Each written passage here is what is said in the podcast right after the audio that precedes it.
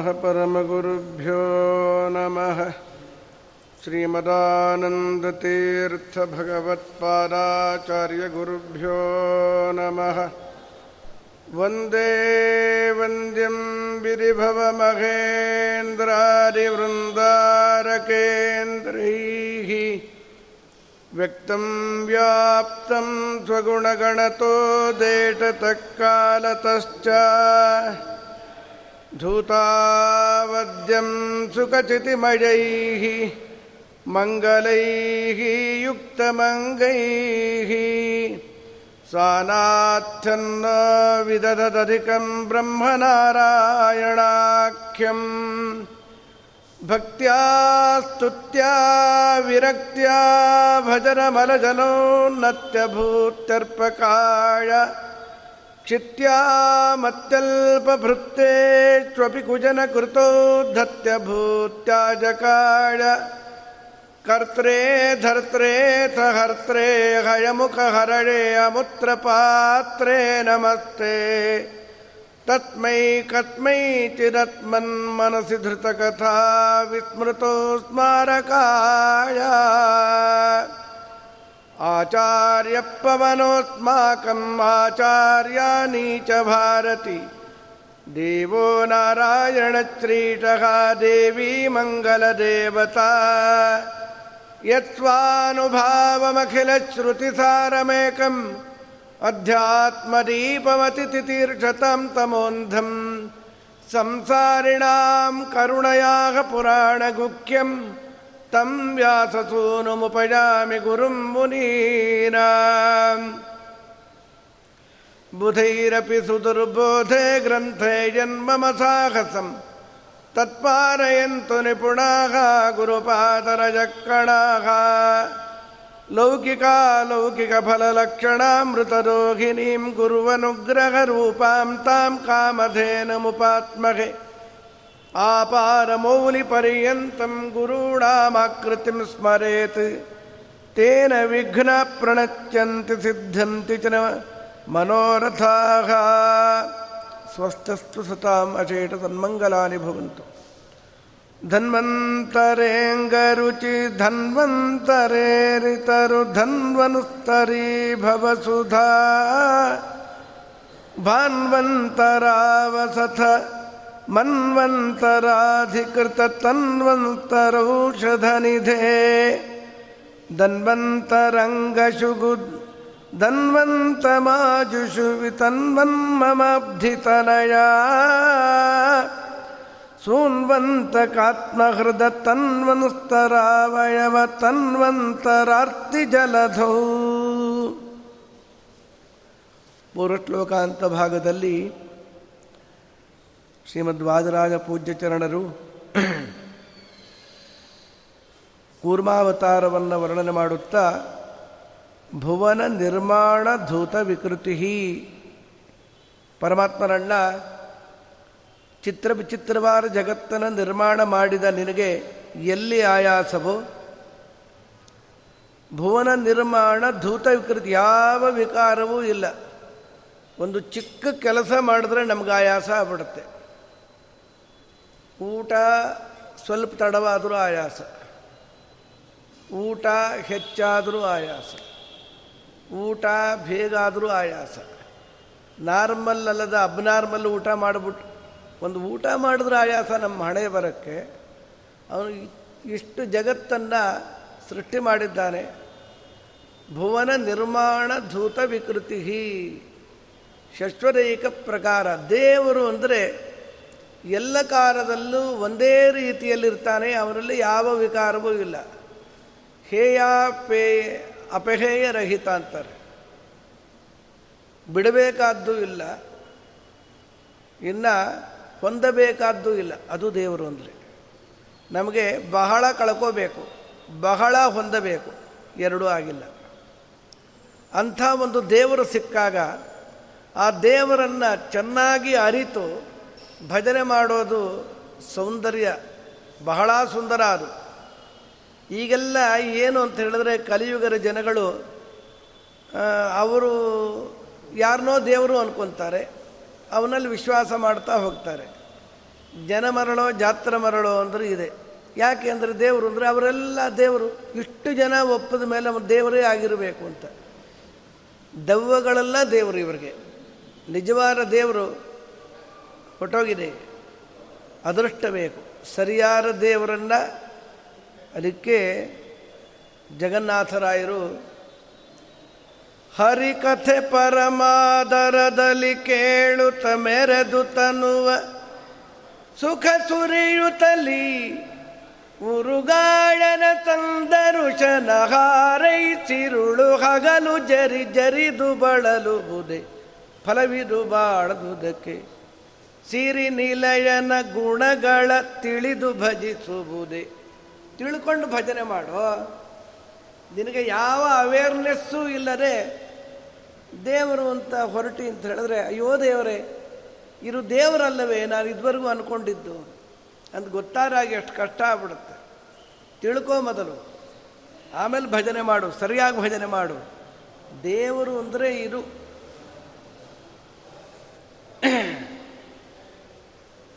ಯೋಗುಣೈ ಸರ್ವತೋಹೀನಃ ಯಶ್ಚ ದೋಷ ವಿವರ್ಜಿತಃ ಹೇಯೋಪಾಧೇಯರಹಿತಃ ಸ ಆತ್ಮ. ಅವನೇ ಪರಮಾತ್ಮ. ಹೇಯ ಉಪಾಧೇಯ ಇಲ್ಲದಿರುವವನು ದೇವರು. ಬಿಡಬೇಕಾದ್ದಿಲ್ಲ, ಹೊಂದಬೇಕಾದ್ದಿಲ್ಲ, ಅದು ದೇವರು. ಹಾಗಾದರೆ ನಮ್ಮ ಪೂಜೆಯಿಂದ ಅವನಿಗೇನೂ ಆಗಬೇಕಾಗಿಲ್ಲ. ಭುವನ ನಿರ್ಮಾಣವನ್ನು ಮಾಡಿದ, ಅದರಲ್ಲಿ ನಾವು ಒಂದು ಚಿಕ್ಕ ವ್ಯಕ್ತಿತ್ವಗಳು, ನಾವು ಪೂಜೆ ಮಾಡ್ತೀವಿ ಅಂದರೆ ದೇವರಿಗೆ ನಮ್ಮ ಪೂಜೆಯಿಂದ ನಮ್ಮ ನೈವೇದ್ಯದಿಂದ ಏನು ಬೇಕಾಗತ್ತೆ ಹೇಳಿ? ಎಲ್ಲ ಅವನ ಸೃಷ್ಟಿಲೇ ಬಂದಿದ್ದು, ಅವನದ್ದೇ ಅವನಿಗೆ ಕೊಟ್ಟು ಅವನಿಗೇನೋ ಉಪಕಾರ ಮಾಡಿದ್ವಿ ಅಂತ ಅಂದ್ಕೊಂಡ್ರೆ ಅದಕ್ಕಿಂತ ದಡ್ಡತನ ಮೂರ್ಖತನ ಇನ್ನೊಂದಿಲ್ಲ. ಧನ್ವಂತರಿಯ ಅವತಾರವನ್ನು ರಾಜರು ಈಗ ಸ್ತೋತ್ರ ಮಾಡುತ್ತಾ, ಧನ್ವಂತರೇ ಅಂಗರುಚಿ ಧನ್ವಂತರೇ, ನಿನ್ನ ಪ್ರಚಂಡವಾದ ಬೆಳಕು ಸೂರ್ಯನಂತೆ ಇದೆಯೋ ಸ್ವಾಮಿ, ನೀನು ಎಲ್ಲಿದ್ದಿ? ಸುಧಾ ಭಾನ್ವಂತರ ವಸಥ. ಸುಧಾ ಭಾನ್ವಂತರ ಅಂದ್ರೇನು ಗೊತ್ತಾ? ಚಂದ್ರಮಂಡಲದಲ್ಲಿ ನೀನಿದ್ದಿ ಅಂತ, ಅಲ್ಲಿ ವಾಸ ಮಾಡಿಕೊಂಡಿದ್ದಿ ನೀನು, ಎಲ್ಲ ಲೋಕವನ್ನು ಉದ್ಧಾರ ಮಾಡುವ ಉದ್ದೇಶದಿಂದ. ಮನ್ವಂತರ ಅಧಿಕೃತ ತನ್ವಂತರ ಔಷಧನಿದೆ, ಔಷಧ ನಿಧಿ. ಚರಕ ಸಂಹಿತೆಯಲ್ಲಿ ಆ ಪುಣ್ಯಾತ್ಮ ಚರಕ ಮಹರ್ಷಿ ಔಷಧಂ ಜಾಹ್ನವೀ ತೋಯಂ ವೈದ್ಯೋ ನಾರಾಯಣೋ ಹರಿಹಿ. ಶರೀರೆ ಜರ್ಜರೀಭೂತೆ ವ್ಯಾಧಿಗ್ರಸ್ತೆ ಕಲೇವರೆ ಔಷಧಂ ಜಾಹ್ನವೀ ತೋಯಂ ವೈದ್ಯೋ ನಾರಾಯಣೋ ಹರಿಹಿ. ಯಾಕೆಂದರೆ ನನ್ನ ಔಷಧ ವ್ಯಾಧಿಯನ್ನು ಎಷ್ಟು ನಿವಾರಣೆ ಮಾಡಲಿಕ್ಕಾಗತ್ತೆ, ಅದಕ್ಕೆ ಎಷ್ಟು ತಾಕತ್ತಿದೆ ನನ್ನ ಔಷಧಕ್ಕೆ. ನಾನೇನೋ ಈ ರೋಗಕ್ಕೆ ಈ ಔಷಧ ಅಂತ ಹೇಳಿರ್ಬೋದು, ಔಷಧ ಕೆಲಸ ಮಾಡೋದು ಆ ದೇವರ ಸಂಕಲ್ಪದಿಂದಲೇ. ನಮ್ಮ ಪಾಪ ಪರಿಹಾರ ಆಗಲಿಲ್ಲ ಅಂದ್ಕೊಳ್ಳಿ, ಏನು ಔಷಧ ತೆಗೆದುಕೊಂಡ್ರೂ ಕೂಡ ಆ ರೋಗಕ್ಕೆ ಅದು ಪರಿಹಾರವಾಗುವ ಔಷಧವೇ ಆಗೋದಿಲ್ಲ, ಪರಿಹಾರ ಮಾಡೋದಿಲ್ಲ. ಅದು ದೇವರಲ್ಲಿ ಭಕ್ತನಾಗಿದ್ದು ಅವನನ್ನು ಬೇಡಿಕೊಂಡು ನಾರಾಯಣನನ್ನು ಪ್ರಾರ್ಥನೆ ಮಾಡಿ ಸ್ವೀಕಾರ ಮಾಡಿಬಿಟ್ರೆ ಎಂಥ ರೋಗವೂ ಕೂಡ ಹೊಟ್ಟೋಗುತ್ತೆ, ಔಷಧಿನೇ ಬೇಕಾಗಲ್ಲ. ಕ್ಯಾನ್ಸರ್ ಅಂತ ತೀರ್ಮಾನ ಆಗ್ಬಿಟ್ಟಿತ್ತು ಒಂದು ಕಡೆಯಲ್ಲಿ. ಅವರೇನು ತಲೆ ಮೇಲೆ ಕೈ ಇಡಲಿಲ್ಲ, ಏನಿಲ್ಲ. ಇಲ್ಲ ಹೋಗು ಅಂದರು. ಇಲ್ಲ, ಅದು ಥರ್ಡ್ ಸ್ಟೇಜಿಗೆ ಬಂದಿದೆ, ಉಪಯೋಗ ಇಲ್ಲ. ಇಲ್ಲಿ ನಾನು ಹೇಳ್ತಾ ಇದ್ದೀನಲ್ಲ, ಇಲ್ಲ ಹೋಗು ಅಂದರು. ಮಾರನೇ ದಿನ ಅದನ್ನು ರಿಪೋರ್ಟ್ ನೋಡಿದ್ರೆ ಏನಿಲ್ಲ. ಇತ್ತೀಚೆಗೆ ನಾನು ಬೆಳಗಾಮಲ್ಲಿ ಹೋದಾಗ ಮೊನ್ನೆ ಹೇಳಿದ್ರು ನೋಡಿ ಅಂತ. ನೂರು ಈ ಮಹನೀಯರು ಅತೀ ತಪಸ್ವಿಗಳು ಇನ್ನೂ ಇದ್ದಾರೆ, ಅನೇಕ ಮಂದಿ ಇದ್ದಾರೆ. ಇಲ್ಲಿ ಪ್ರಕೃತದಲ್ಲಿ ಪೀಠಾಧಿಷ್ಠಿತರಾದ ಮಹಾ ವ್ಯಕ್ತಿ ಸಾಮಾನ್ಯ ಅಲ್ಲ. ವಿದ್ಯಾಶ್ರೀಷ ತೀರ್ಥರು ಪ್ರಚಂಡ ಪಾಂಡಿತ್ಯ, ಒಳ್ಳೆಯ ತಪಸ್ವಿ, ಸತ್ಯಾತ್ಮತೀರ್ಥರದ್ದು ಜಗತ್ತಿಗೆ ಗೊತ್ತಿರಿ, ಪರಮಪೂಜ್ಯ ಐದನೇ ಪರ್ಯಾಯ ಮಾಡಿ ಇಂಥವರೆಲ್ಲ ಅಲ್ಲಲ್ಲಲ್ಲಿ ಇದ್ದಾರೆ ಅಂಥೇಳಿ ಏನೋ ಒಂದು ಆಕಾರದಲ್ಲಿ ಮಳೆ ಬಂದು ಬೆಳೆ ಹಾಳಾದರೂ ಕುಡಿಲಿಕ್ಕೆ ನೀರಂತೂ ಬರ್ತಾ ಇದೆಯಾ? ಕಾಲದಲ್ಲಿ ಬರಲಿಲ್ಲ, ಆಕಾರದಲ್ಲಿ ಬರ್ತಾ ಇದೆ. ಏನು ಮಾಡ್ತೀರಿ? ಪರವಾಗಿಲ್ಲ, ಏನಾದರೂ ಒಂದು ರೀತಿಯಲ್ಲಿ ಸಮಾಧಾನ ಮಾಡಿಕೊಳ್ಳಬೇಕಲ್ಲ. ಮನ್ವಂತರಾಧಿಕೃತ ತನ್ವಂತರ, ಮನ್ವಂತರದಲ್ಲಿ ಅನೇಕ ರೂಪಗಳನ್ನು ತಾಳ್ತಾ ಇರ್ತಾನೆ ಭಗವಂತ. ಒಂದು ರೂಪವೇ ಎರಡು ರೂಪವೇ, ಲೆಕ್ಕವಿಲ್ಲದಷ್ಟು ರೂಪವನ್ನು ಸ್ವೀಕಾರ ಮಾಡಿದ ಕರುಣಾಸಾಗರ ಧನ್ವಂತ ರಂಗ ಶುಗು ಧನ್ವಂತ ಮಾಜಿಷು ವಿತನ್ವಂತಂ. ಆಜಿ ಅಂದರೆ ಯುದ್ಧ ಭೂಮಿಯಲ್ಲಿ, ಯುದ್ಧದಲ್ಲಿ ಯಾರು ತಮೋಯೋಗ್ಯರೋ ಅವರಿಗೆ ದುರ್ಬುದ್ಧಿಯನ್ನು ದೇವರೇ ಕೊಟ್ಟು ಅವರಿಂದ ಮಾಡಬಾರದ್ದನ್ನು ಮಾಡಿಸಿ ಯುದ್ಧಕ್ಕೆ ಆಹ್ವಾನ ಅವರೇ ಮಾಡಿ ಸೀಳಿ ಹಾಕಿಬಿಡ್ತಾನೆ. ಜೀವತ್ರೈವಿಧ್ಯವನ್ನು ಒಪ್ಪರೇ ಹೋದರೆ ನಿಮಗೆ ಕನ್ವೇನೇ ಆಗಲ್ಲ ಈ ವಾರ್ತೆ. ಸಾತ್ವಿಕ, ರಾಜಸ, ತಾಮಸು ಮೂರು ಜೀವರಿರ್ತಾರೆ. ತಾಮಸರನ್ನು ಯಾರೂ ರಿಪೇರಿ ಮಾಡಲಿಕ್ಕಾಗೋದಿಲ್ಲ, ಅವರು ಮೊಂಡರು. ಮೂರ್ಖರಿಗೆ ಸ್ವಯಂ ಬುದ್ಧಿ ಇಲ್ಲ, ಇನ್ನೊಬ್ಬರ ಹಿತವಾದ ಮಾತನ್ನು ಕೇಳಲ್ಲ. ಅವ್ರನ್ನೇನಂತ ಕರೀತಾರೆ? ಸ್ವಯಂ ನಷ್ಟ ಜಗತ ಕ್ಷಯಕಾರಿಣ. ತಾವು ಹಾಳಾಗಿ ಜಗತ್ತನ್ನು ಹಾಳು ಮಾಡುವವರು ಈ ತಾಮಸರು. ಈ ರಾಜಸರು ಇರ್ತಾರಲ್ಲ, ಎಡಬಿಡಂಗಿಗಳು, ಅವ್ರಿಗೆ ಯಾವ ಸ್ಟ್ಯಾಂಡೂ ಇಲ್ಲ. ಎ ಬಿ ಅಚ್ಚ, ಓ ಬಿ ಅಚ್ಚ, ಪ್ರಯೋಜನವಿಲ್ಲ, ಏನೂ ನಿಲುವೇ ಇಲ್ಲ ಅವ್ರಿಗೆ. ಇನ್ನು ಸಾತ್ವಿಕರ ಸಂಖ್ಯೆ ಯಾವಾಗಲೂ ಕಡಿಮೆ, ಅವರು ಮಾತ್ರ ಉದ್ಧಾರವಾಗ್ತಾರೆ. ಅದಕ್ಕೆ ಅಲ್ವಾ ಭಗವಂತ ಉಪದೇಶ ಮಾಡುತ್ತಾ ಅರ್ಜುನಂಗೆ ಹೇಳ್ದ, ಉಪದೇಶ ಮಾಡಲೇ ಇಲ್ಲ ದುರ್ಯೋಧನಂಗೆ. ಮಾಡಲಿಲ್ವಾ? ಮಾಡದ್ನಲ್ಲ, ದೂತನಾಗಿ ಹೋಗಿ ಹೇಳಿದ. ಆದರೆ ಒಳಗೆ ಉಪದೇಶ ಉಪದೇಶ ನಾಟುವಂತೆ ಮನಸ್ ಮನಸ್ಸಿನ ಪರಿವರ್ತನೆಯನ್ನು ಮಾಡಲಿಲ್ಲ. ಅವನಿಗೆ ಇರ್ರಿಪೇರಬಲ್ಲ ಅವನು. ದುರ್ಯೋಧನ ಹಾಳಾಗಲೇಬೇಕು ಅಂಥೇಳಿ ದೇವರ ಸಂಕಲ್ಪ. ಅವನಿಗೆ ಒಳ್ಳೆಯ ಮಾತನ್ನು ಹೇಳೋದಿಲ್ಲ, ಹೇಳಿದ್ರು ಅವನಿಗೆ ಅರ್ಥವಾಗದೇ ಇದ್ದಾಗ ಮಾಡ್ತಾನೆ. ಯಾಕೆ? ತಮೋಯೋಗ್ಯ ಅವನು. ಇದನ್ನು ಅರಿಯದ ಅಥವಾ ಮರೆತು ಹೋದ ಪುಣ್ಯಾತ್ಮಳೆ, ಮಹಾಪತಿವ್ರತೆ ಗಾಂಧಾರಿ ಸ್ವಾಮಿ, ನನ್ನ ನೂರು ಮಕ್ಕಳು ಸಾಯಲಿಕ್ಕೆ ಕಾರಣ ನೀನೇ ನಗ್ತಾ ಇದ್ದ ದೇವರು. ಸಿಟ್ಟು ಬಂತವಳಿಗೆ. ಬೇಡ ಅಂದರೂ ಹದಿನೇಳು ಅಧ್ಯಾಯ ಉಪದೇಶ ಮಾಡ್ತೀಯ ಅರ್ಜುನಂಗೆ ಗೀತೆಯನ್ನು. ಅದೇ ನನ್ನ ಮಗನಿಗೆ ಒಂದು ಐದು ಅಧ್ಯಾಯ, ನಾನು ಕೆಲವಾರು ಅಧ್ಯಾಯಗಳನ್ನು ಉಪದೇಶ ಮಾಡಿದರೆ ನಿನ್ನ ಮಾತು ಅವನು ಕೇಳಲಿ ನೀನು ಅಂದ್ಕೊಂಡಿದ್ರೆ ಖಂಡಿತ ಕೇಳಿ ನನಗೆ ಈ ಹೊಟ್ಟೆ ದುಃಖ ಇರ್ತಾ ಇರಲಿಲ್ಲ. ನನ್ನ ಮಕ್ಕಳು ಬದುಕಿ ಉಳಿತಾ ಇದ್ದರು, ಅವರು ಸಾಯುವಂತೆ ಮಾಡಿದ್ದೆ ನೀನು. ನೀನೂ ಕೂಡ ಯಾರೂ ಈ ಕಲಹದಿಂದ ನೀವೆಲ್ಲ ಸತ್ತೋಗ್ರಿ ಅಂದಾಗ ನಗ್ತಾ ಇದ್ದ. ಆಯಿತತ್ತೆ, ನಾ ಬಂದು ಕೆಲಸ ಆಯಿತು ಅಂತ ದೇವರು ತೆರಳಿಬಿಟ್ಟ. ಆದರೆ ಇಲ್ಲೊಂದು ಪ್ರಶ್ನೆ, ಗಾಂಧಾರಿ ಏನು ಪ್ರಶ್ನೆ ಮಾಡಿದ್ಲೋ ಅದು ನಮಗೂ ಇದೆ. ಯಾಕೆ? ಉಪದೇಶ ಮಾಡ್ಬೋದಾಗಿತ್ತಲ್ರಿ ದುರ್ಯೋಧನಂಗೆ. ಎಷ್ಟು ಮಂದಿ ಪುಟ್ಟ ಹುಡುಗ, ಹದಿನಾರು ಪ್ರಾಪ್ತವಾಗಿತ್ತೋ ಇಲ್ಲೋ ಅಭಿಮನ್ಯು ಸತ್ತೋದ. ಕೇವಲ ಅದಕ್ಕೆ ಹದಿನಾರು ವಯಸ್ಸೇ, ಅದಕ್ಕಿಂತ ಹೆಚ್ಚಾಗಿಲ್ಲ, ಹದಿನಾರು ಬಂದಿರಬಹುದು ಅಷ್ಟೇ. ಮಗುವನ್ನು ಎಲ್ಲರೂ ಸೇರಿ ಬೇಟೆಯಾಡಿ ಕೊಂದಾಕಿಬಿಟ್ರು ದ್ರೋಣ ಪರ್ವದಲ್ಲಿ ಅಭಿಮನ್ಯುವನ್ನು. ಭೀಷ್ಮ, ದ್ರೋಣಾದಿ ವೃದ್ಧರು, ಜ್ಞಾನಿಗಳು ಎಲ್ಲ ಸತ್ತೋದ್ರು. ಇದಕ್ಕೆ ಕಾರಣ ಈ ಮಹಾಯುದ್ಧ ಅಲ್ವಾ? ಅದಕ್ಕೆ ಕಾರಣ ದುರ್ಯೋಧನ ಮಂಡತನ ತಾನೇ. ಯುದ್ಧ ಮಾಡು ಅಂತ ಇವನಿಗೆ ಹೇಳಿದ ದೇವರು, ಯುದ್ಧ ಮಾಡಬೇಡ ಅಂತ ಹೇಳ್ಬೋದಾಗಿತ್ತಲ್ಲ. ಏನಾಗ್ತಾ ಇತ್ತು ಭಗವಂತನಿಗೆ ಅಂತ ಸಹಜವಾದ ಪ್ರಶ್ನೆ ಅಪಕ್ವ ಬುದ್ಧಿಗಳಿಗೆ ಬಂದೇ ಬರುತ್ತೆ. ಆದರೆ ಯಾಕೆ ಉಪದೇಶ ಮಾಡಲಿಲ್ಲ ಅಂದರೆ ಅವಳೇ ಹೇಳಿದ್ದಾಳಲ್ಲ, ಗಾಂಧಾರಿ ಬಾಯಿಂದಲೇ. ದ್ರೌಪದಿ ಮದುವೆಯಾದ ಒಂದು ವರ್ಷದ ನಂತರದಲ್ಲಿ ಪಾಂಡವರು ಬಂದರು. ಊಟ ಮಾಡಿಕೊಂಡು ಅಲ್ಲೇ ಇದ್ದುಬಿಟ್ಟಿದ್ರು ಮಾವನ ಮನೆಯಲ್ಲಿ. ವಿಷ ಹಾಕಿ ಅರಗಿನ ಮನೆಯಲ್ಲೆಲ್ಲ ಸುಡಿಸಿ ಎಲ್ಲ ಮಾಡಿದ್ರಲ್ಲ ದುರ್ಯೋಧನಾದಿಗಳು. ಭೀಷ್ಮ ದ್ರೋಣಾದಿಗಳಿಗೆ ಮುದ್ದು ಪಾಂಡವರ ಮುಖ ನೋಡದೆ ಸಾಕಾಗಿ ಹೋಗಿದೆ, ಎಷ್ಟೋ ವರ್ಷಗಳಾಗಿದೆ. ಕರಸೋ ಭರತ ವಂಶದ ರಾಜಕುಮಾರರು ಎಲ್ಲೋ ಊಟ ಮಾಡಿಕೊಂಡಿದ್ದಾರೆ ಮಾವನ ಮನೆಯಲ್ಲಿ ಅಂದರೆ ಅದು ಅವಮಾನ, ಹೀಗೆ ಮಾಡಬೇಡ ಅಂತ ಒತ್ತಾಯ ಮಾಡಿದಾಗ ವಿದುರರನ್ನು ಕೊಟ್ಟು ಕಳಿಸಿ ಪಾಂಡವರನ್ನು ಬರಮಾಡಿಕೊಳ್ತಾನೆ ಧೃತರಾಷ್ಟ್ರ. ಕುಂತಿ ನಮಸ್ಕಾರ ಮಾಡಿಸ್ತಾಳೆ, ಇದು ಅತ್ತೆ ಮಾವ ನಮ್ಮ ಅಕ್ಕ ಭಾವ, ಮಾಡು ನಮಸ್ಕಾರ ಅಂಥೇಳಿ ದ್ರೌಪದಿ ದೇವಿಯರಿಂದ ಧೃತರಾಷ್ಟ್ರ ಗಾಂಧಾರಿಯರಿಗೆ ಇಬ್ಬರಿಗೂ ನಮಸ್ಕಾರ ಮಾಡಿಸಿದಾಗ ಗಾಂಧಾರಿ ದೇವಿ ದ್ರೌಪದಿಯ ಭುಜಗಳನ್ನು ಹಿಡಿದು ಮೇಲೆ ಎತ್ತಿದಾಗ ರೋಮಾಂಚದ ಗಾತ್ರಳಾಗಿ ಬಿಟ್ಟಳು.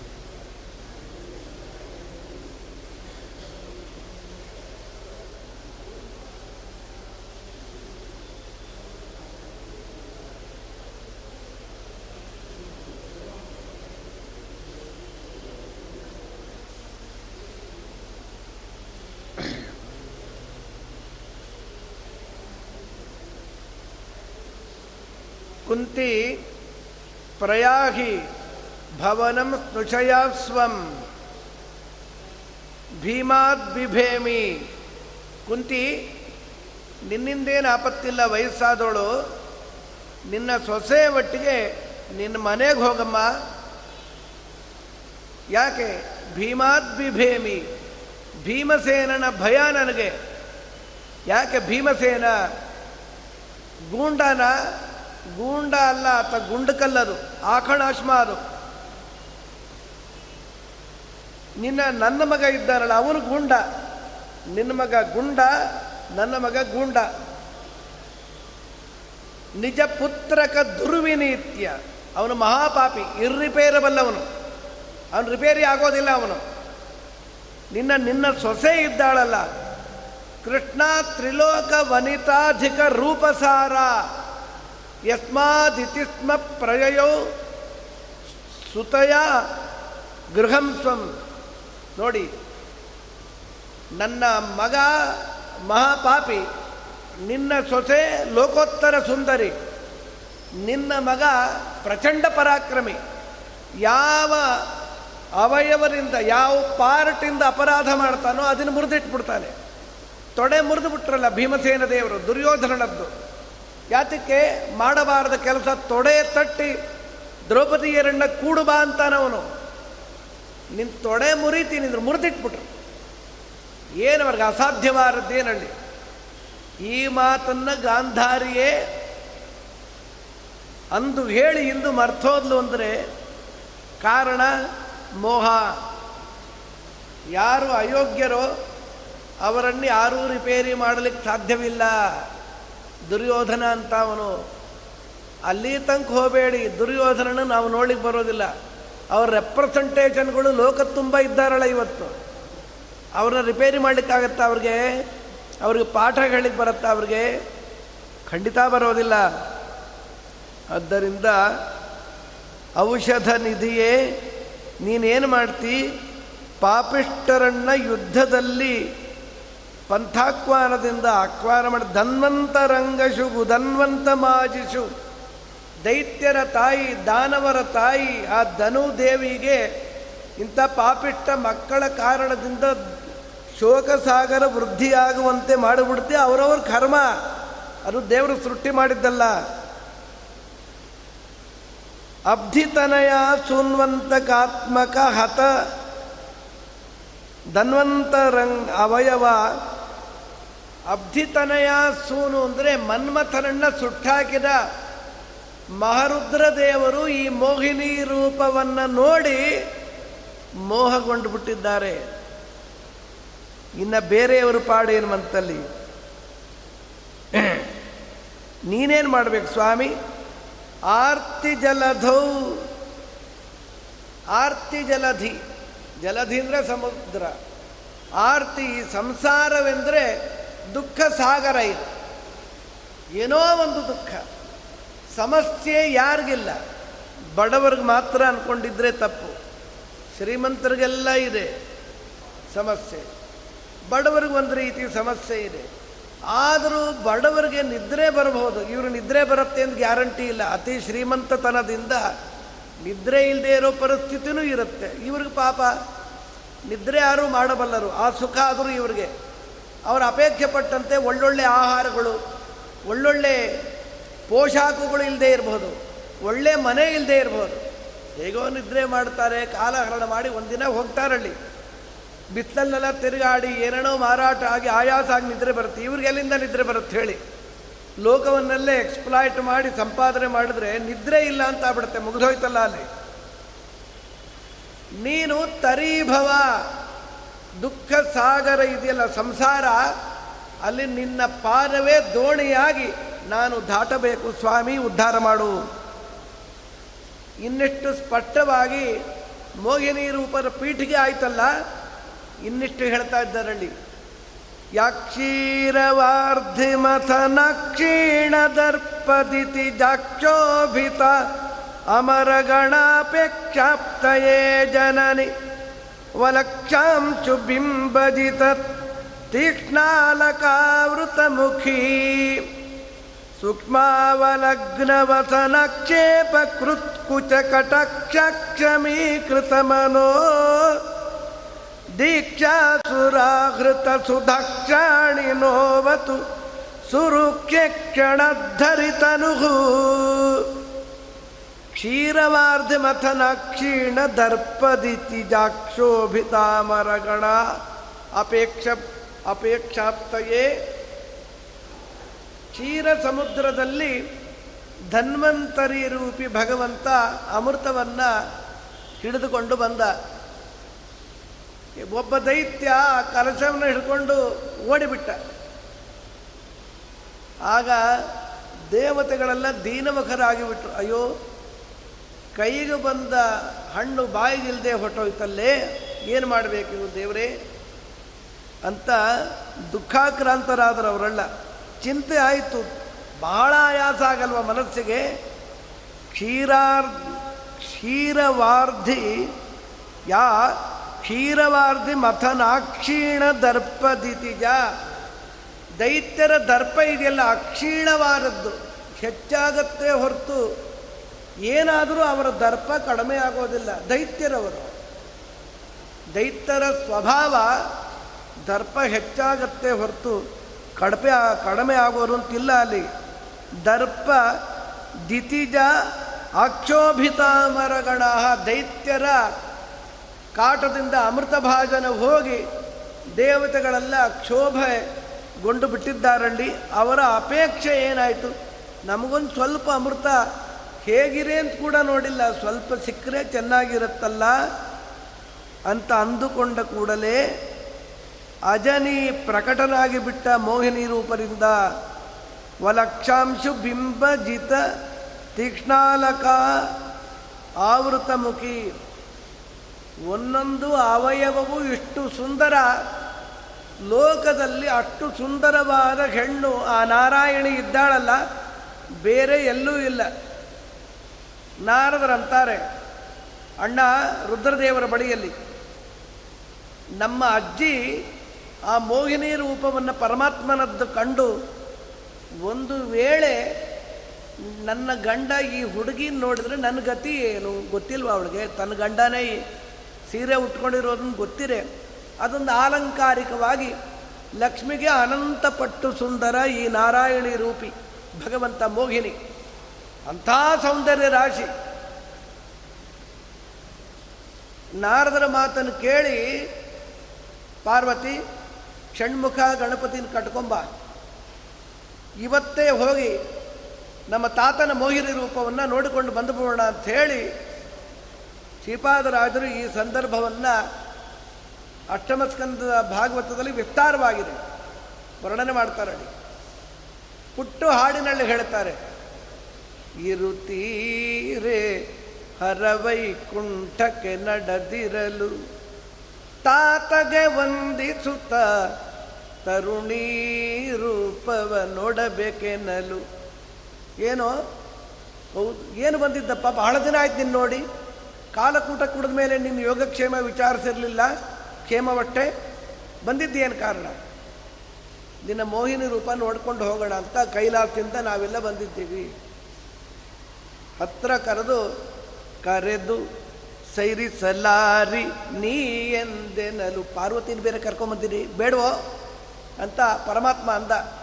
ಮೊಮ್ಮಕ್ಕಳ ಒಟ್ಟಿಗೆ ಯಾವ ರೀತಿ ವಿಡಂಬನೆ ಮಾಡಬೇಕೋ ಮಾಡ್ತಾ ಇರ್ತಾನೆ ಸ್ವಾಮಿಯಲ್ಲಿ. ಹಠ ಪಿಡಿದುಕೊಳ್ಳಿರಲು ಕರುಣಿಗಳ ರಥನು ಹರನ ಮನವ ನೋಡಿ ಅರುಣೋದಯಕ್ಕೆ ಬಾರೆಂದು ಕಳುಗಿದ ವೃಷಭ ನೇರಿದ ವಿಚಧರ ನ್ಯಾರೇ ಪೇಳಮ್ಮೈ. ಅರುಣೋದಯಕ್ಕೆ ಬಾ. ರುದ್ರದೇವರು ವೈಕುಂಠನ ಅರುಣೋದಯ ಯಾವಾಗ ಬೇಕಾರಾಗೋ, ಇಂಡಿಯಾ ಅರುಣೋದಯ ಬೇರೆ, ಅಮೇರಿಕದ ಬೇರೆ, ಈ ಅಂಟಾರ್ಟಿಕಾ ಅಲ್ಲೆಲ್ಲ ಅರುಣೋದಯವೇ ಇಲ್ಲ, ಎಷ್ಟೋ ತಿಂಗಳುಗಳು ಸೂರ್ಯವೇ ಇರುತ್ತಲ್ಲ, ಏನು ಮಾಡೋಣ, ಇಂಥದ್ದೆಲ್ಲ ಭೂಪ್ರದೇಶಗಳು ಚಿತ್ರ ವಿಚಿತ್ರ ಇದೆ, ನಡಿ ಅಂಥೇಳಿ ಮೊದಲೇ ಹೋಗಿಬಿಟ್ಟಿದ್ದಾರಲ್ಲಿ.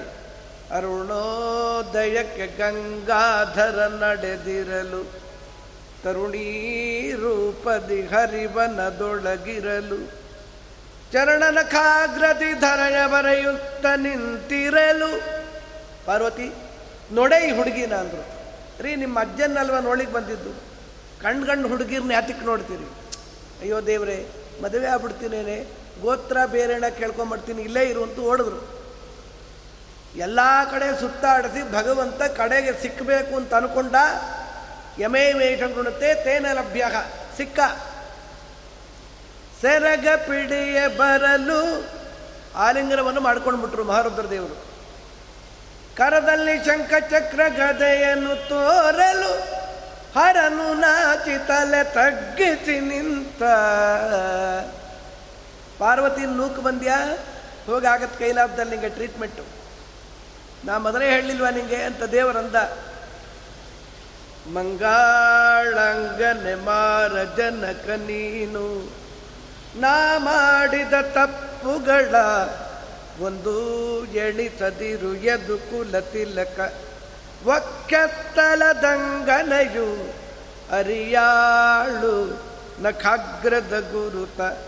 ಹೀಗೆನು ತಲಿತವಕ ರಂಗ ವಿಠಲನ ಪದಂಗಳ ಪಿಡಿದು ತಟಾಂಗ ಕೆರಗಿ ಕೈಲಾಸಕ್ಕೆ ನಡೆದ ವೃಷಭ ನೇರಿದ ವಿಷಧರ ನ್ಯಾರೇ ಪೇಳಮ್ಮಯ್ಯ. ಸೂಕ್ಷ್ಮಾವಲಗ್ನ ವಸನಾಕ್ಷೇಪ ಕೃತ್ ಕುಚಕಟಾಕ್ಷಾಕ್ಷಮೀ ಕೃತಮನೋ. ಯಾರು ಮೋಹಗೊಳ್ಳೋದಿಲ್ಲ. ಮನ್ಮಥರನ್ನ ಸುಟ್ಟ ಮಹಾರುದ್ರದೇವರೇ ಹಿಂಬಾಲಿಸಿಕೊಂಡು ಹೋದ ಮೇಲೆ ಇನ್ನು ದೈತ್ಯರ ಪಾಡೇನು ಮಂತ್ರಿಯಲ್ಲಿ ದೀಕ್ಷಾ ಸುರಾಹೃತ ಸುಧಾಕ್ಷಾ ಸುಧಾ ಅಕ್ಷಾಣಿ ನೋವತು. ಸ್ವಾಮಿ ದೈತ್ಯರನ್ನ ಹೀಗೆ ಮೋಹಗೊಳಿಸಿಬಿಟ್ಟು, ಒಬ್ಬನ ಕೈಯಲ್ಲಿ ಅಮೃತ ಇತ್ತು, ಮಿಕ್ಕವ್ರ ಕೈಯಲ್ಲಿ ಇರಲಿಲ್ಲ, ಬರೇ ಅಕ್ಕಡೆ ಚೂಡ್ರ ಅಂದ, ಎಲ್ಲೋ ನೋಡ್ತೀಯಲ್ಲೋ ಆ ಹುಡುಗಿ ನೋಡು ಅಂದ. ಅವನ ಕೈಯಲ್ಲಿ ಅಮೃತ ಇದೆ, ಒಂದು ಡ್ರಾಪ್ ಬಾಯಲ್ಲಿ ಹಾಕೋಬೇಕು, ಏನೂ ಇಲ್ಲ. ಮೋಹಿನಿಯನ್ನು ನೋಡಿದ, ಓಡಿ ಬಂದು ತಗೋ ನೀ ಹಂಚಮ್ಮ, ಅಮೃತ ಕಲಶವನ್ನು ಕೊಟ್ಟಿದ್ದಕ್ಕೋಸ್ಕರ ಆ ಲೋಭದಿಂದ ತನ್ನನ್ನು ಮದುವೆ ಆಗ್ಬಿಡ್ತಾಳೆ ಏನೋ ಅಂತ ಹುಚ್ಚಿಗೆ ಆಸೆ, ದೈತ್ಯನಿಗೆ ಅಪೇಕ್ಷೆ. ದೈತ್ಯರ ಅಪೇಕ್ಷೆ ಎಲ್ಲ ಅಯೋಗ್ಯ ಕಾಮನ ಇಚ್ಛೆನೇ ಇರುತ್ತೆ. ದೈತ್ಯರಲ್ವ, ಅವ್ರಿಗೆ ದಕ್ಕೋದಿಲ್ಲ, ಅವ್ರಿಗೆ ಯಾವುದೂ ದಕ್ಕಲ್ಲ. ಒಂದು ತಿಳ್ಕೋಬೇಕು, ದೈತ್ಯರಿಗೆ ವೇಸ್ಟ್ ಪರ್ಸನಾಲಿಟಿಗಳು ಅಂದರೆ ದೈತ್ಯರು. ಅವರ ಆಯುಷ್ಯ ವ್ಯರ್ಥ, ಅವರ ಅಧಿಕಾರ ವ್ಯರ್ಥ, ಅವರ ದುಡ್ಡು ವ್ಯರ್ಥ, ಎಲ್ಲ ವ್ಯರ್ಥ ಅವ್ರದ್ದು. ಅವರು ಅದರಿಂದ ಉದ್ಧಾರ ಆಗ್ತಾರಾ? ಇಲ್ಲವೇ. ಇವತ್ತೆಲ್ಲ ಅವ್ರದ್ದೇ ಸಾಮ್ರಾಜ್ಯ ನಾವು ನೋಡ್ತಾ ಇದ್ದೀವಿ. ಸಾಕಷ್ಟು ದೈತ್ಯರ ಹಾವಳಿ ಬಹಳ ಕಷ್ಟ, ತಡೆಯೋರೇ ಕಷ್ಟ. ಹೇಗೆ ಅಂತ ಹೇಳೋದು, ಏನು ಹೇಳಬೇಕು, ಬಾಯಿ ಬಿಟ್ಟು ಹೇಳೋ ಹಾಗೂ ಇಲ್ಲ. ಅವ್ರದ್ದೇ ಸಾಮ್ರಾಜ್ಯ ಅಂದರೆ ಬಹಳ ಕಷ್ಟ ನೋಡಿ ಲೋಕಕ್ಕಲ್ಲಿ. ನೋಡಿ, ಅಮೃತ ಕಲಶ ಕೈಯಲ್ಲಿದೆ, ಅದು ಮೋಸರಿಂದ ತೆಗೆದುಕೊಂಡು ಹೋಗಿದ್ದು. ಕುಡಿಯೋದ್ರೊಳಗೆ ಮೋಹಿನಿ ರೂಪ ತಾಳಿದ, ಅವರೇ ತಂದು ಕೊಟ್ಟುಬಿಟ್ರು. ನೀ ಹಂಚು, ನನ್ನ ನಂಬೇಡಿ ಅಂದ. ನಿನ್ನ ನಂಬಲ್ಲ, ನೀನು ಹಂಚು. ಮದುವೆ ಆಗ್ತಾಳೇನೋ ಅಂತ ಆಸೆ ಅಂತೆ. ಹೆಂಡಿರನಾಳುವಳಿ ಕನ್ನಿಕೆ, ಗಂಡನಿಲ್ಲದ ಹೆಂಗಸಿ ಕನ್ನಿಕೆ. ಇವನಿಗೆ ಗಂಡ ಎಲ್ಲಿಂದ ತರಬೇಕು? ಈ ನಾರಾಯಣಿಗೆ ಅದಕ್ಕೆ ಗೊತ್ತಿಲ್ಲ, ತತ್ವಜ್ಞಾನ ಇಲ್ಲ. ದುರಾಶೆಯಿಂದ ಅಮೃತವನ್ನು ಕೊಟ್ಟ. ಮೀಕ್ ಚೂಪಲು ಮಾಕ್ ಮೇಪಲು ಅಂತಾರೆ, ಅಲ್ಲೆಲ್ಲ ಗೆಜ್ಜೆ ಶಬ್ದ. ಅಮೃತ ಇನ್ನೆಲ್ಲೋ ಹಂಚಿಟ್ಟುಬಿಟ್ಟ. ನೆನ್ನೆ ತಿಳಿಸಿದ ಹಾಗೆ ಸಾವಿರ ಜನ್ಮ ತಪಸ್ಸು ಮಾಡಿದ ರಾಹು ಕುಡ್ದ ರುಂಡವನ ಕಡೆ ಮುಂಡವನ ಕಡೆ, ದಕ್ಕಲಿಲ್ಲ, ಯೋಗ್ಯತೆ ಇಲ್ಲ. ನೋಡಿ ಅಲ್ಲಿ ಅದಕ್ಕೆ ಸ್ವಾಮಿನ್ ಅವರನ್ನು ಮೋಹಗೊಳಿಸು, ಆದರೆ ನೋ ಅವತ್ತು ನಮ್ಮನ್ನು ರಕ್ಷಣೆ ಮಾಡು. ನಮ್ಮ ರಕ್ಷಣೆ ಹೇಗೆ? ಸುರೂಕ್ಷೇ ಕ್ಷಣಾತ್ ಹರಿತನುಹು. ಸುರೂಕ್ಷೇ ಕ್ಷಣ ಅಂದ್ರೇನು ಗೊತ್ತಾ? ನೋಡಬಾರದ್ದು ನೋಡಿ ಕಣ್ಣು ಬುದ್ಧಿ ನಮ್ಮ ಬದುಕೇ ಹಾಳಾಗಿ ಬಿಡುತ್ತೆ. ಯಾವುದು ಮಾಡಬೇಡ ಅಂತ ಶಾಸ್ತ್ರದಲ್ಲಿ ಹೇಳ್ತಾರೋ ಅದನ್ನು ಮಾಡಿದ್ರೆ ಏನಾಗುತ್ತೆ? ಮಹಾಪಾಪ ಬರುತ್ತೆ, ಸರ್ವನಾಶವಾಗಿ ಬಿಡ್ತೇವೆ. ಇವತ್ತೇ ಆಗೋದಿಲ್ಲ ಪಾಪದ ಫಲ. ಇವತ್ತು ಮಾಡಿದ, ಇವತ್ತು ಹೆಲ್ಮೆಟ್ ಹಾಕ್ಕೊಂಡಿಲ್ಲ ಅಂದರೆ ಎಲ್ಲೋ ಒಂದು ಕಡೆ ಹಿಡಿದಾಕ್ಬಿಡ್ತಾರೆ. ಹೆಲ್ಮೆಟ್ ಯಾತಕ್ಕೆ ಹಾಕ್ಕೊತೀವಿ ಅಂದರೆ ನಮ್ಮನ್ನು ಹಿಡಿತಾರೆ ಅಂತ, ಇಲ್ಲದ್ರೆ ನಾವ್ಯಾಕೆ ಹಾಕ್ಕೊತೀವಿ? ರೂಲ್ಸ್ ಹಂಗೆ ಮಾಡಿಟ್ಟಿರ್ತಾರೆ, ಹೌದಾ? ಹಾಗೆ ಪಾಪದ ಫಲ ಇದು ಅಂತ ಗೊತ್ತಿದ್ದರೆ ಯಾರೂ ಪಾಪ ಮಾಡಲ್ಲ. ಪಾಪದ ಫಲ ಕೆಲವ್ರಿಗೆ ಗೊತ್ತಿರುತ್ತೆ, ಅದು ರೈಪ್ ಆಗೋದು ಯಾವಾಗಲೋ. ಯಾವ ಪಾಪದ ಫಲ ಯಾವಾಗ ಸಿಗತ್ತೆ ಹೇಳಿಕ್ಕೆ ಬರೋದಿಲ್ಲ. ಅತ್ಯುತ್ಕಟವಾದರೆ ಪುಣ್ಯ ಪಾಪಗಳು ಅದು ಬೇಗ ಸಿಗತ್ತೆ. ಅದು ಉತ್ಕಟವಾಗಲಿಲ್ಲವೋ ಅದು ಯಾವಾಗೋ. ಅಂಗಮಹಾರಾಜನಿಗೆ ವೇರನಂಥ ಮಹಾ ಅಸುರ ಮಗನಾಗಿ ಹುಟ್ಟಿಬಿಟ್ಟ. ಕಾರಣ ಏನು ಅಂತ ಕೇಳಿದ್ರು. ಮಾತಾಮಹ ಮನೋವ್ರತಃ, ವೇನನ ಮಾವ ಮೃತ್ಯುರಾಯ ಅಂತ ತಮೋಯೋಗ್ಯ, ಅವನ ಜೀನ್ಸ್ ಬಂದಿತ್ತು ಅಂದ್ರೆ ಅಯ್ಯಯ್ಯ ಇದು ಇಮಿಡಿಯೇಟ್ ಕಾಸು ಆಯಿತು. ನಿಜವಾದ ಕಾರಣ ಯಾವುದು? ಇದು ಸರಿಯಾದ ಕಾರಣವೂ ಅಲ್ಲ. ಅಂಥ ಅಯೋಗ್ಯ ಜೀನ್ಸ್ ಬರಲಿಕ್ಕೆ, ಅಂಥ ಮಗ ಹುಟ್ಟಲಿಕ್ಕೆ ರಾಜ ಏನು ಪಾಪ ಮಾಡಿದ್ದ? ಎಷ್ಟೋ ಕೋಟಿ ಜನ್ಮಗಳ ಹಿಂದೆ ಒಂದು ಶಿಶು ಹತ್ಯೆ ನಡೆದಿತ್ತು, ಅದರ ಫಲ ವೇನನಂತೆ. ಏನು ಹೇಳಬೇಕು? ಯಾವಾಗಲೋ ಪಾಪ ಮಾಡಿದ್ರೆ ಯಾವಾಗಲೋ ಫಲ ಸಿಕ್ಕಾಗ ಪಾಪಿಟ್ಟರಿಗೆ ಈ ಪಾಪರ ಫಲ ಇರುವುದು ಗೊತ್ತಿಲ್ಲ, ಮಾಡ್ತಾ ಹೋಗ್ತಾರೆ ಪಾಪಗಳನ್ನು. ಪಾಪರ ಫಲ ಅನುಭವಿಸ್ಬೇಕಾದ್ರೆ ಬಹಳ ಕಷ್ಟ. ಏನೋ ಕ್ಷೇಮದಿಂದ ಆರೋಗ್ಯದಿಂದ ನೀವು ನಾವು ಇದ್ದೇವೆ. ಮಳೆ ಆದರೂ ಬಂದ್ವಿ, ನಾಲ್ಕು ಅಕ್ಷರವನ್ನು ಹೇಳಿ ದೇವ್ರ ದರ್ಶನ ಮಾಡ್ಕೊಂಡು ಹೊರಟೋಗ್ತೀವಿ. ಚಳಿ ಜ್ವರ ಬಂದ್ಬಿಟ್ರೆ ಏನು ಹೇಳೋದು? ಕೇಳೋದೇನು ಬಂತು, ಹೇಳೋದೇನು ಬಂತು? ಅದನ್ನೇ ತಡ್ಕೊಳ್ಳಿಕ್ಕಾಗೋದಿಲ್ಲ. ಪಂಚಕಟ್ಟೆ ಅತಿ ಕಟ್ಟೆ. ಯಾವ ನಿತ್ಯ ನರಕದ ವರ್ಣನೆಯನ್ನು ಕೇಳಿದ್ರೆ ಮೂರ್ಛೆ ಬಂದ್ಬಿಡುತ್ತೆ ಅಂತ.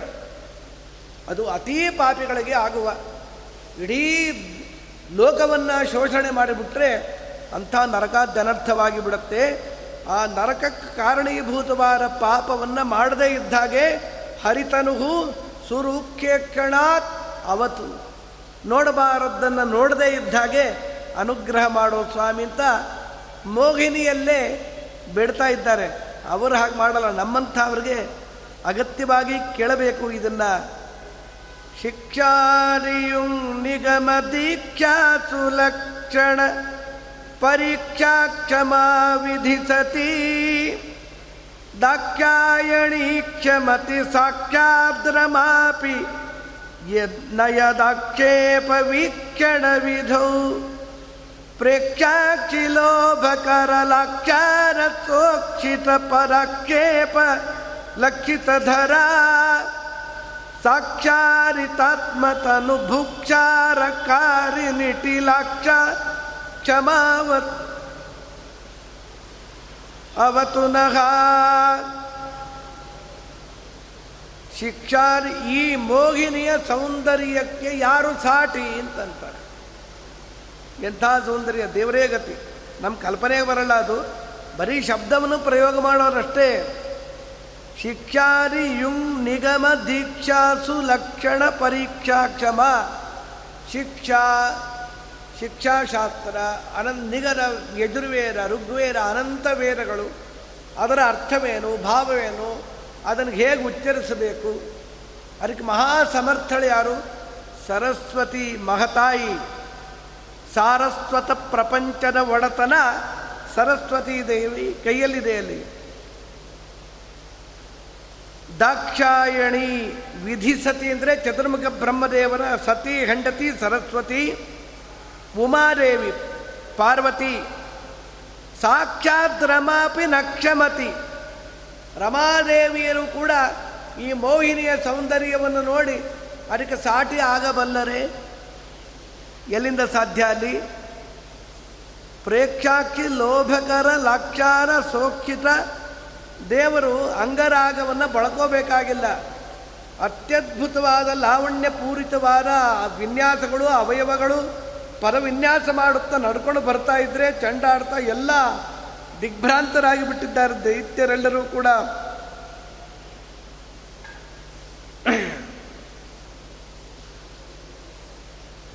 ಸ ಅಕ್ಷಾರಿತಾತ್ಮತನು ಭುಕ್ಷಾರ ಕಾರಿನಿಟಿ ಲಕ್ಷ ಅಕ್ಷಮಾರ್ ಅವತುನಃ.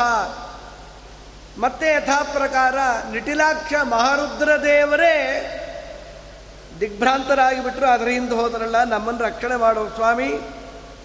ನೀಲಾಂಬುದಾಭಶುಭ ಶಿಲಾದ್ರಿ ದೇಹದರ ಖೇಲಾಕೃತೋದಧಿ ಧುನಿ ಶೈಲಾದಿಯುಕ್ತ ನಿಖಿಲೇಲಾ ಕಟಾಕ್ಷಸುರ ತುಲಾಟವೀ ದಹನತೆ ಕೋಲಾಕೃತೆ ಜಲಧಿ ಕಾಲಾಚಲಾವಯವ ನೀಲಾಬ್ಜದಂತ್ರಧರಿಣೀ ಲೀಲಾತ್ಪದೋರು ತಲಮೂಲಾಚಿಯೋಗಿವರ ಜಲಾಭಿವಂದಿತ ನಮಃ.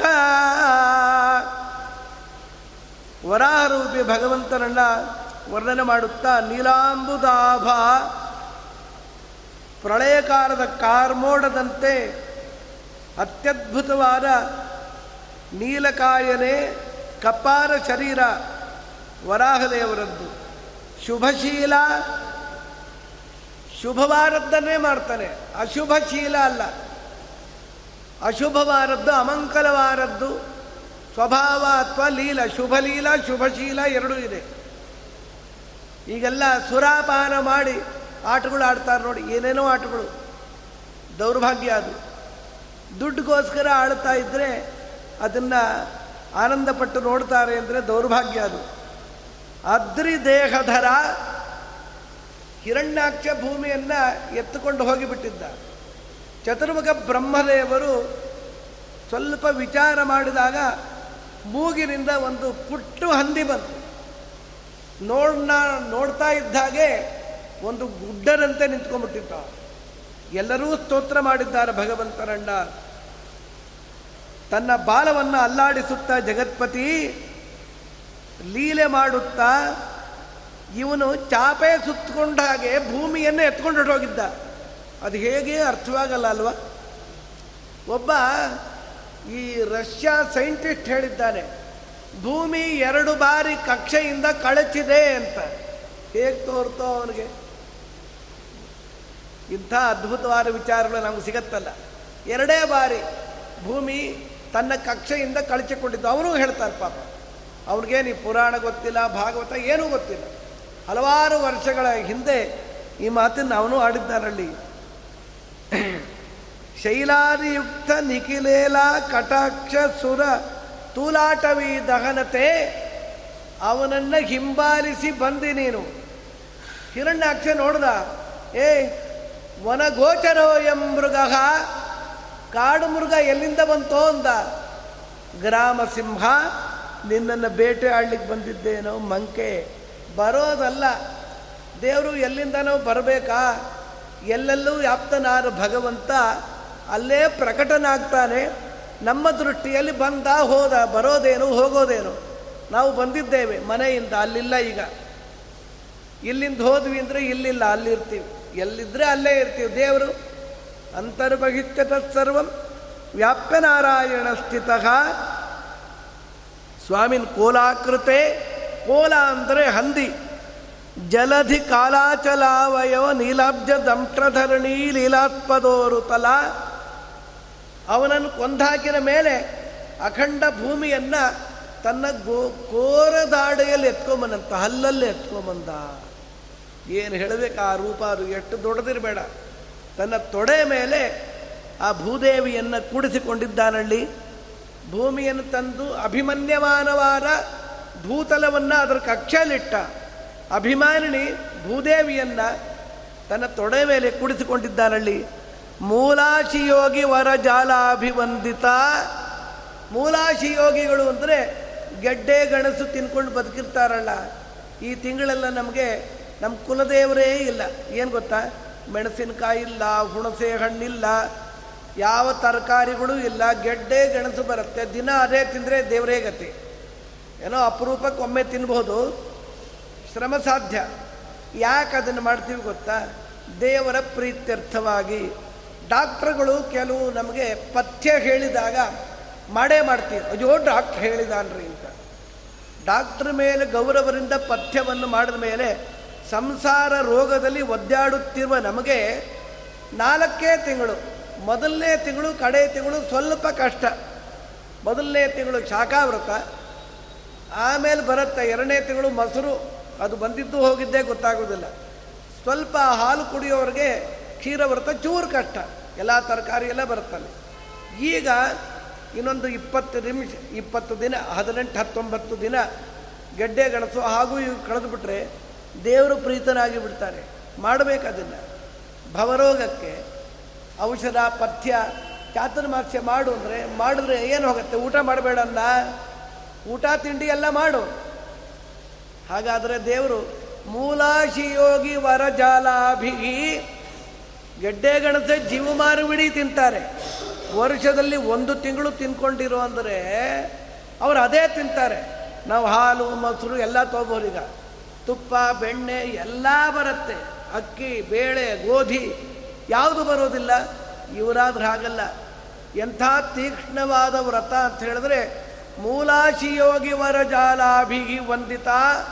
ಮೂಲಾಶಿಯೋಗಿಗಳು, ಮೂಲಾಶಿ ಮೂಲ ಅಂದರೆ ಕಂದ ಮೂಲಾದಿಗಳು, ಅದನ್ನೇ ಆಸನವನ್ನಾಗಿ ಮಾಡಿಕೊಂಡು ಜೀವಮಾನವಿಡೀ ದೇವರ ಪ್ರೀತ್ಯರ್ಥವಾಗಿ ತಪಸ್ಸಿನಿಂದ ಸ್ವರ್ಗವನ್ನು ಸೃಷ್ಟಿ ಮಾಡುವ ಸಾಮರ್ಥ್ಯ ಅವರಿಗೆ. ವಿಶ್ವಾಮಿತ್ರರು ತ್ರಿಶಂಕುವಿಗೆ ಒಂದು ಸ್ವರ್ಗ ಸೃಷ್ಟಿ ಮಾಡಿಟ್ಬಿಟ್ರು. ಆದರೆ ಆ ಶಕ್ತಿ ಎಲ್ಲಿಂದ ಬಂದು ಗೊತ್ತಾ, ತಾವು ಅದನ್ನೆಲ್ಲ ಭೋಗಗಳನ್ನು ಬಿಟ್ಟಿದ್ದಕ್ಕೆ.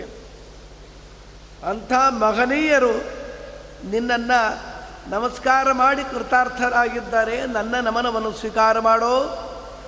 ದಂಭೋಲಿ ತೀಕ್ಷ್ಣ ನಖ ಸಂಭೇರಿತೇಂದ್ರ ರಿಪು ಕುಂಭೀಂದ್ರ ಪಾಹಿ ಕೃಪಯ ಸ್ತಂಭಾರ್ಭಕಾ ಸಹನ ಡಿಂಬಾಯ ದತ್ತವರ ಗಂಭೀರನಾದ ನೃಹರೇ ಅಂಬೋಧಿ ಜಾನು ಶರಣಂಭೋಜ ಭೂಪವನ ಕುಂಭೀನ ಶೇಷ ಖಗರಾಟ್ ಕುಂಭೀಂದ್ರ ಕೃತ್ತಿಧರ ಜಂಭಾರಿ ಷಣ್ಮುಖ ಮುಖಾಂಬೋರು ಅಭಿನುತಮಾಂ. ನರಸಿಂಹನಣ್ಣ ಈ ಸ್ತೋತ್ರ ಮಾಡ್ತಾ ಇದ್ದ ನೋಡಿ, ಅಪರೂಪವಾದ ಸ್ತೋತ್ರ ಇದು. ದಂಭೋಲಿ ತೀಕ್ಷ್ಣ ನಖ ಸಂಭೇದಿ ತೇಂದ್ರ ರಿಪು ಕುಂಭೀಂದ್ರ ಪಾಹಿ ಕೃಪಯ. ಈ ದಂಭೋಲಿ ಅಂತ ಹೇಳಿದ್ರೆ ವಜ್ರಾಯುಧ ಅಂತ.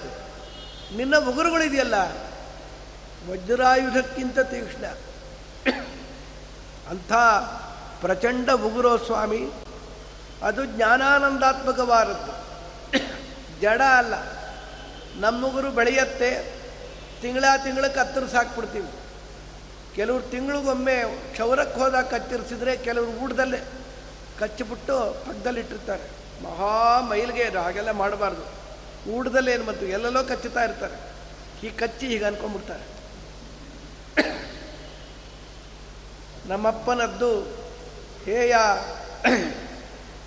ಉಪಾದೇಯ ರಹಿತನಾರು ಭಗವಂತನಲ್ಲಿ ಕಳ್ಕೊಂಬದೇನಿದೆ.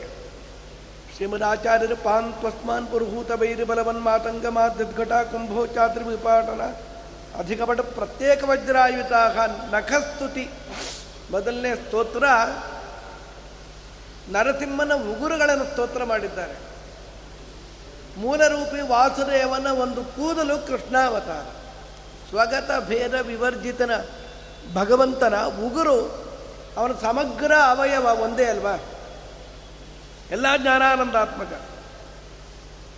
ಆ ಹಿರಣ್ಯಕಶಿಪುವನ್ನು ಆ ಉಗುರು ಸೀಳಿಬಿಟ್ಟಿತ್ತು, ಅವನ ಒಡಲನ್ನು ಸೀಳಿ ಕರಳನ್ನು ಕೊರಳಿಗೆ ಹಾಕಿಕೊಂಡು ಬಿಟ್ಟ.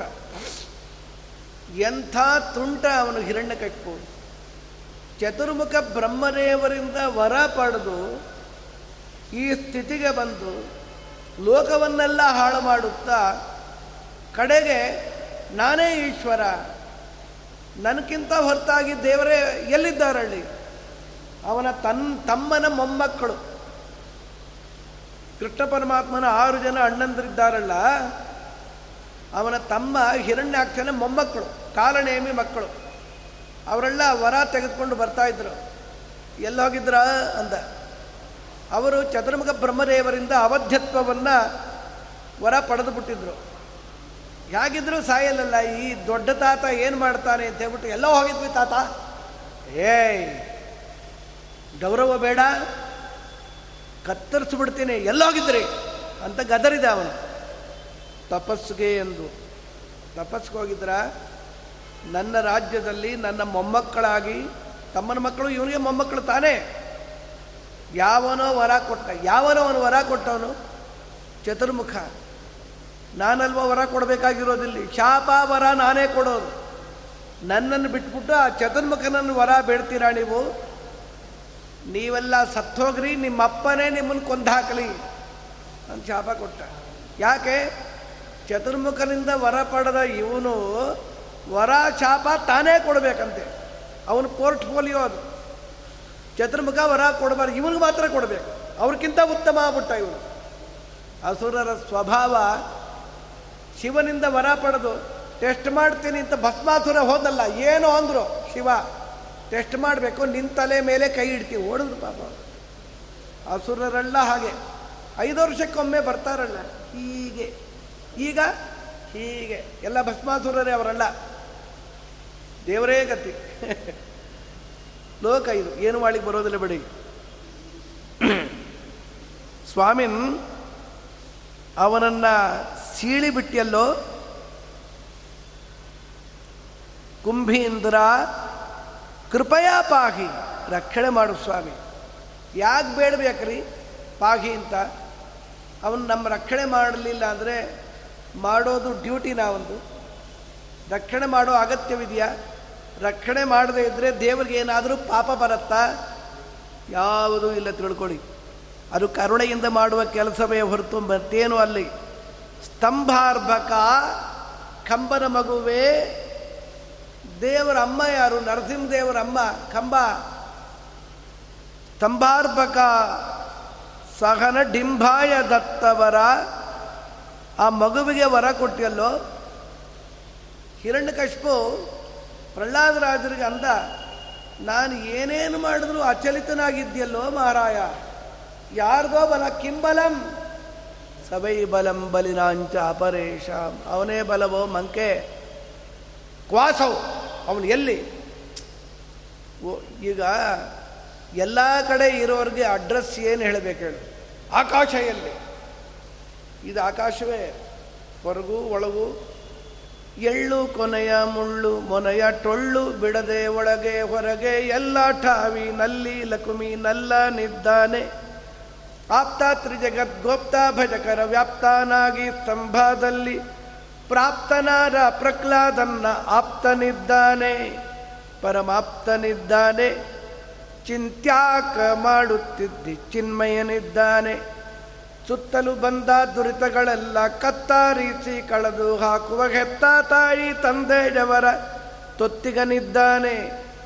ಬಲ್ಲಿದ ಭಜಕರ ಹೃದಯ ಕಮಲ ದಲ್ಲಿ ನಿಂತು ಪುರಂದರ ವಿಠಲ ಸೊಲ್ಲು ಸೊಲ್ಲಿಗವರ ಬಯಕೆ ಸಲ್ಲಿಸುತ್ತಿದ್ದಾನೆ, ಪ್ರಾಣಿ ಸಲ್ಲಿಸುತ್ತಿದ್ದಾನೆ. ಚಿಂತ್ಯಾಕ ಮಾಡುತ್ತಿದ್ದಿ ಚಿನ್ಮಯನಿದ್ದಾನೆ, ಎಲ್ಲ ಕಡೆ ಇದ್ದಾನಪ್ಪ ಅವನು. ಕಸ್ಮಾತ್ ಸ್ತಂಭೇನ ದೃಶ್ಯತೆ, ಎಲ್ಲ ಕಡೆಯಿಂದ ಬೊಗಳ್ತಿಯಲ್ಲೋ, ಕಂಬದಲ್ಲೇ ಹಾಕೋ ಕಾಣಿಸಲ್ಲ, ನಂಗೆ ಕಾಣಿಸ್ತಾನೆ. ಓ ನಿಂಗೆ ಕಾಣಿಸ್ತಾನ, ಸಾಕು ಬಿಡು ಅಂಥೇಳಿ ತತಾಡ ಮುಷ್ಟಿನ ವಜ್ರ ಮುಷ್ಟಿಯಿಂದ ಗುದ್ದಿದನಂತೆ ಕಂಬಕ್ಕೆ. ಬ್ರಹ್ಮಾಂಡ ಸ್ಫೋಟವಾದಂತೆ ಕಂಬ ಸೀಳಿ ಸತ್ಯಂ ವಿಧಾತು ನಿಜ ಭೃತ್ಯ ಭಾಷಿತಂ ವ್ಯಾಪ್ತಿಂಚ ಭೂತೇಷ್ವಖಿಲೇಷು ತಾತ್ಮನಃ ಅದೃಚ್ಯತಾತ್ಯದ್ಭುತ ರೂಪಮುದ್ವಹನ್ ಸ್ತಂಭೇ ಸಭಾಯಾಂ ನ ಮೃಗಂ ನ ಮಾನುಷಂ ಅಹೋ ಕಿಮೇತನ್ರು ಮೃಗೇಂದ್ರ ರೂಪಂ. ಉದ್ಗಾರ ತೆಗೆದುಬಿಟ್ಟ ದೇವರೇ, ಇದರ ಅಡ್ರೆಸ್ಸು ಗೊತ್ತಿದ್ದರೆ ಇದರಿಂದಲೂ ಸಾಯಬಾರ್ದು ಅಂತ ವರ ಕೇಳ್ಬೋದಾಗಿತ್ತಲ್ಲಪ್ಪ. ಇದರ ಅಡ್ರೆಸ್ ಗೊತ್ತಾಗಲಿಲ್ವೇ? ಇದರ ಅಡ್ರೆಸ್ ವರ ಕೊಟ್ಟ ಚತುರ್ಮುಖ ಬ್ರಹ್ಮದೇವರಿಗೆ ಪೂರ್ಣವಾಗಿ ಗೊತ್ತಿಲ್ಲ, ಅವರು ಜಗದ್ಗುರುಗಳು. ಇದರ ಅಡ್ರೆಸ್ಸು ಯಾರಿಗೂ ಗೊತ್ತಿಲ್ಲ ಪೂರ್ಣವಾಗಿ. ಈ ಹುಚ್ಚು ತಮೋಯೋಗ್ಯ ಹಿರಣ್ಯಕಶಿಪು ಗೊತ್ತಾಗತ್ತೇನ್ರಿ? ಕಾಲ ಮಿಂಚಿತ್ತು, ಸೀಳಿ ಕರಳನ್ನು ಕೊರಳಿಗೆ ಹಾಕಿಕೊಂಡು ಬಿಟ್ಟ. ಅದಾದ ಮೇಲೆ ಗುಂಪು ಗುಂಪಾಗಿ ಎಲ್ಲರೂ ಸ್ತೋತ್ರ ಮಾಡಿದಾರಲ್ಲಿ. ಚತುರ್ಮುಖ ಬ್ರಹ್ಮದೇವರು, ಶೇಡದೇವರು, ಗರುಡದೇವರು, ರುದ್ರದೇವರು ಪ್ರತಿ ಒಬ್ಬರೂ ಕೂಡ ಸ್ತೋತ್ರ ಮಾಡಿದ್ದಾರಲ್ಲಿ. ಸ್ವಾಮಿನ್ ಉದ್ಧಾರ ಮಾಡು ಅಂತ ನರಸಿಂಹರನ್ನ ರಾಜರು ಪ್ರಾರ್ಥನೆ ಮಾಡಿದ್ದಾರೆ. ಮುಂದೆ ಇನ್ನೂ ಒಂದು ವಾಮನಾವತಾರ, ಪ್ರತಿಯೊಂದು ಅವತಾರಗಳ ಪರಿಚಯವನ್ನು ರಾಜರು ಮಾಡಿಸ್ತಾ ಇದ್ದಾರೆ. ಶ್ರೀ ಹರಿಪ್ರಿಯತಾಂ ಕೃಷ್ಣಾರ್ಪಣ.